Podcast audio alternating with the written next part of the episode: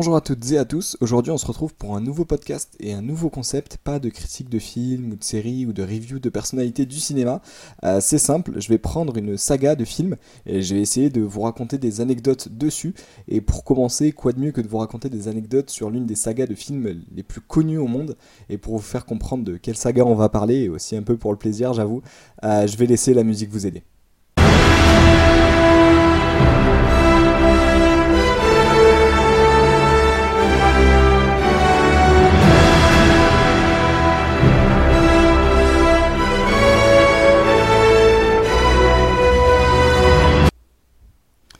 Vous l'aurez donc compris, euh, on va parler de la saga de films Avengers, la saga la plus vue de tous les temps hein, en termes de nombre d'entrées au cinéma.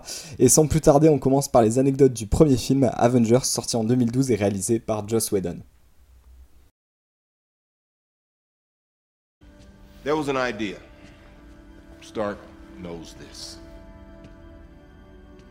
Called the Avengers Initiative. Vous l'aurez donc entendu, l'une des phrases les plus mythiques euh, du premier film Avengers prononcée par Samuel L. Jackson, aka Nick Fury. Je ne sais pas justement si vous saviez, mais il n'y a que lui qui peut jouer le rôle de, Nick Fury, même c'est légal, hein, c'est écrit sur son contrat. Euh, ça vient du fait que dans les années 2000, à une époque où Marvel allait pas très bien, euh, les dessinateurs, de, certains dessinateurs de comics ont décidé de retravailler le personnage de, Nick Fury, qui par exemple à la base était de, couleur blanche et n'était pas de couleur noire.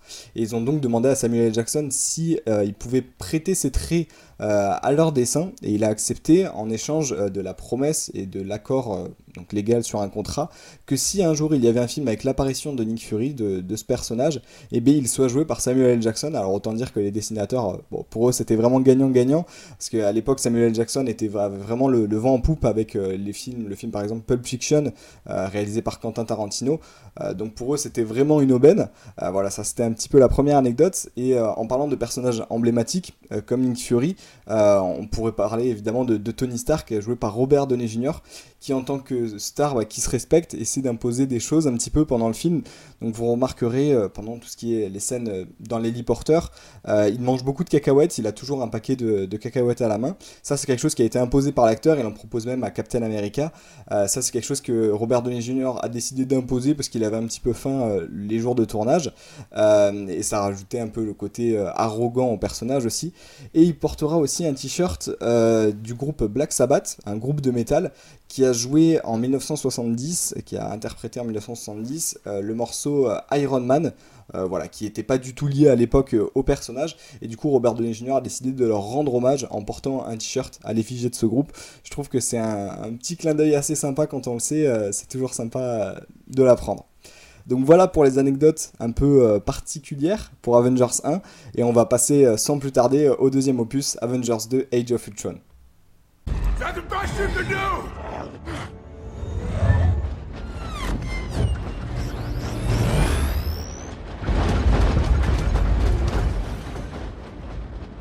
Had to ask. This is the best I can do. Vous l'aurez peut-être euh, entendu ici, c'était Thor qui s'adressait à Ultron au moment de la grande bataille finale, qui le narguait avant qu'Ultron finalement euh, montre qu'il avait euh, beaucoup plus de pouvoir que ça. et en parlant d'Ultron justement, sa voix et même son physique a été joué par James Pradier, et sa voix justement n'a pas été modifiée du tout. Donc pour une fois, on pourrait le souligner, même si on voit pas distinctement ses, traits du visage, on sait que c'est lui qui l'a joué en motion capture, euh, James Radier, mais au niveau de la voix, c'est une sacrée performance vocale quand même, parce que je trouve que la voix sonne très robotique et à la fois humaine, et ça rajoute un, côté euh, un peu plus profond au personnage d'Ultron, euh, qui paraît encore plus méchant. Et en parlant de voix aussi, ce deuxième film, ce sera l'occasion pour Paul Bettany, euh, de prendre vie et de ne plus seulement euh, donner sa voix en tant que Jarvis, donc euh, Paul Bettany qui est l'acteur qui donnait sa voix à Jarvis dans Iron, bah, les premiers films Iron Man, puis aussi dans, dans le premier Avengers. et c'est à partir de ce film-là qui prendra plus seulement part au MCU en tant que voix, mais aussi en tant qu'acteur, vu qu'il jouera le personnage de Vision, qu'on a pu voir même récemment dans la série WandaVision. donc ça c'est une sacrée évolution je trouve quand même, parce que de passer juste de voix qui apparaît quelques fois dans le film, même si sa voix était bah, très sympa, de passer en tant qu'acteur et de pouvoir montrer aussi bah, ses talents, ses talents d'acting, j'ai trouvé ça plutôt intéressant, il y en a certains qui savaient pas forcément que c'était euh, la même voix parce qu'elle était un peu modifiée quand il était en tant que, Jarvis. Mais très cool et super performance de, Paul Bettany évidemment. Euh, et j'ai aussi appris un petit peu en me renseignant que Joss Whedon, qui a réalisé euh, donc le deuxième film Avengers, s'était inspiré du parrain pour le film, c'est-à-dire qu'il a essayé que le film soit à la fois très bien à regarder si on avait déjà vu le premier Avengers et les autres films avant, c'est-à-dire avec euh, une, lecture, une lecture de suite, euh, avec des références, etc. Mais aussi qu'il soit possible de le voir sans rien avoir vu derrière. Et euh, c'est ce qui a amené sûrement le film à être encore une fois un gros succès.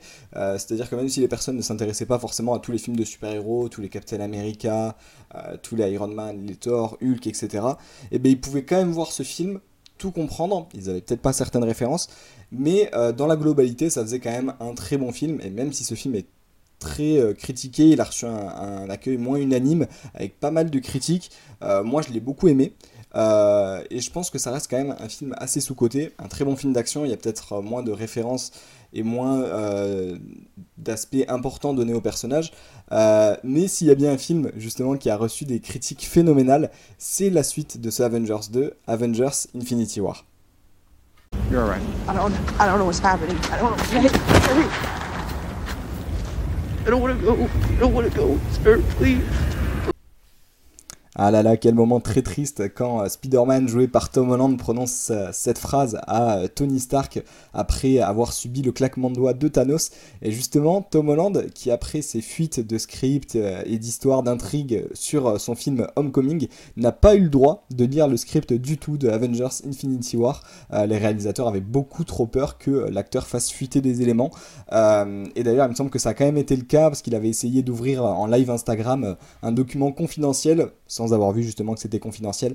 Et maintenant, ça lui colle à la peau entre lui et Mark Ruffalo, euh, l'acteur qui joue Hulk. Ils sont tous les deux réputés pour faire fuiter beaucoup d'informations. Et je trouve qu'il s'est quand même bien rattrapé avec Spider-Man No Way Home, puisqu'il a réussi à ne pas faire fuiter que euh, les deux autres Spider-Man revenaient. Voilà, ça c'était la petite euh, parenthèse. dans le film, il y aura pas mal de records. 68 super-héros, par exemple, c'est le nombre de personnages qu'il y aura dans le film en entier, que ce soit des caméos ou des rôles beaucoup plus importants, les Avengers, les Gardiens de la Galaxie, etc. Un très gros rôle de méchant aussi, avec euh, Josh Brolin qui prête ses traits à Thanos et qui jouera ici son deuxième rôle dans l'univers Marvel après avoir joué euh, Cable, l'un des protagonistes de Deadpool 2. Voilà, ça crée double performance, on peut évoluer dans les deux. Est-ce que les univers se rejoindront et comment ça se passera pour que euh, l'acteur explique pourquoi il joue les deux? Ça, on le verra. Mais euh, quand même, lui qui revient après avoir joué euh, dans les Goonies, il y a un bon moment quand même. Ça fait un sacré saut dans le temps et aussi une différence de scénario. on remarquera aussi, si vous avez vu peut-être les bandes annonces d'Avengers 3 à l'époque ou si vous les re-regardez encore aujourd'hui, je sais qu'il y en a pas mal qui le font, il y a beaucoup de plans de bandes annonces qui n'ont pas été utilisés. Alors ça amène à beaucoup de fausses pistes. Euh, ou alors, c'est aussi qu'il y a eu beaucoup de scènes coupées euh, pendant le film, avec par exemple, on a eu euh, dans une scène coupée qui a été dévoilée euh, dans les bonus plus tard euh, du film, une scène où Doctor Strange euh, porte l'armure d'Iron Man. Ça, ça aurait dû être au moment où justement, avec Spider-Man, Tony Stark décide de sauver Doctor Strange des mains d'Ebonimo dans le vaisseau en route vers Titan, la planète de Thanos. Et bien justement, il lui aurait donné son armure, il lui aurait peut-être envoyé comme dans Iron Man 3, et ça aurait sauvé Doctor Strange. C'est dommage que ça n'ait pas été utilisé parce que ça aurait été quand même pas mal de voir de voir Doctor Strange, Benedict Cumberbatch avec l'armure d'Iron Man, ça aurait fait un, sacré crossover. Je suis un peu déçu qu'on n'ait pas pu voir ça quand même, mais bon, on voit qu'ils utilisent, et c'est à partir de ce moment-là surtout qu'ils utilisent beaucoup de fausses bandes annonces euh, pour nous montrer euh, des éléments, nous amener sur des fausses pistes, et aussi bah, qu'on ne devine pas l'intrigue du film, et c'est très bien parce que du coup ça fait encore plus de surprises quand on va voir les films au cinéma. Et enfin, on passe au dernier, le meilleur pour moi, et d'ailleurs pour pas mal de fans, Avengers Endgame et je vous laisse avec la réplique je pense la plus culte du film si ce n'est de euh, du MCU tout entier euh, dite par Robert Downey Jr.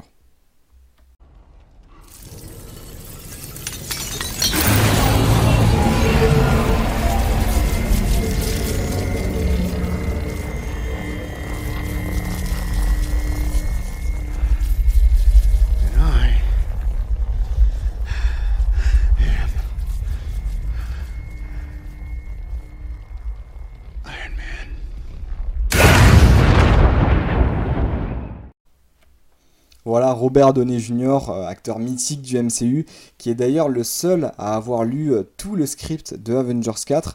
Euh, il y avait peut-être d'autres acteurs qui étaient autorisés à lire, on pense peut-être à Chris Evans qui joue Captain America ou Chris Hemsworth qui joue Thor, mais c'est le seul acteur qui a reçu l'autorisation et qui a accepté de lire tout le script. Ça a permis aussi de garder pas mal de, de secrets du tournage et de ne pas dévoiler l'intrigue, avec en plus le fait que les deux tournages d'Avengers 3 et 4 étaient en parallèle, ce qui nous a permis euh, d'avoir bah, les deux films qui sortent à un an d'intervalle. Je pense que si on avait dû attendre 3 ou 4 ans entre Avengers 3 et Avengers 4, qui sont donc sortis en 2018 et 2019, ça aurait été beaucoup plus compliqué d'attendre.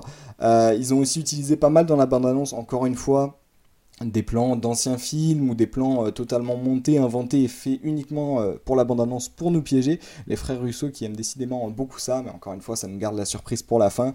Euh, on a encore une fois des, scènes qui n'ont pas été utilisées. On pense par exemple à Catherine Langford qui joue le rôle, donc l'actrice qui, joue le rôle d'Anna Baker dans Sorting Reasons Why, ou aussi qui joue dans À couteau tiré, la comédie avec Daniel Craig que je vous recommande hein, d'ailleurs euh, entre parenthèses, euh, qui aurait dû apparaître dans une scène où quand euh, Iron Man claque des doigts à la fin pour tuer Thanos et son armée, il aurait dû être transporté dans un monde parallèle où il revoyait justement sa fille plus âgée, plus âgée, jouée par Catherine Langford. Et c'est dommage que ça n'ait pas été utilisé parce que je trouve que donc la scène coupée a été, a été disponible hein, sur YouTube, elle a été montrée dans, dans les bonus du DVD. Euh, et c'est dommage que ça n'ait pas été exploité un peu plus que ça, parce qu'on sait que quand Thanos avait claqué des doigts dans Avengers 3, il avait vu Gamora plus jeune, euh, il avait pu avoir un petit échange avec elle. Et là, cet échange, c'est dommage qu'on l'ait pas vu. Il y avait une autre scène aussi qui a été coupée, c'est que après le claquement de doigts de, Tony Stark, tous les Avengers et tous les, personnages euh, présents, présents à ses côtés posaient un genou à terre en signe vraiment d'hommage et de respect envers bah, le, plus grand super-héros de, de, tous les temps qui a sauvé l'univers. Euh, donc voilà, ça c'était un peu les quelques petites anecdotes que je pouvais vous dire sur, euh, Avengers Endgame. J'espère que ce podcast et ce euh, nouveau concept vous aura plu. N'hésitez pas à me dire sur Instagram si vous en voulez plus. Je vous rappelle mon, Instagram podcast-du-bas cinémateur.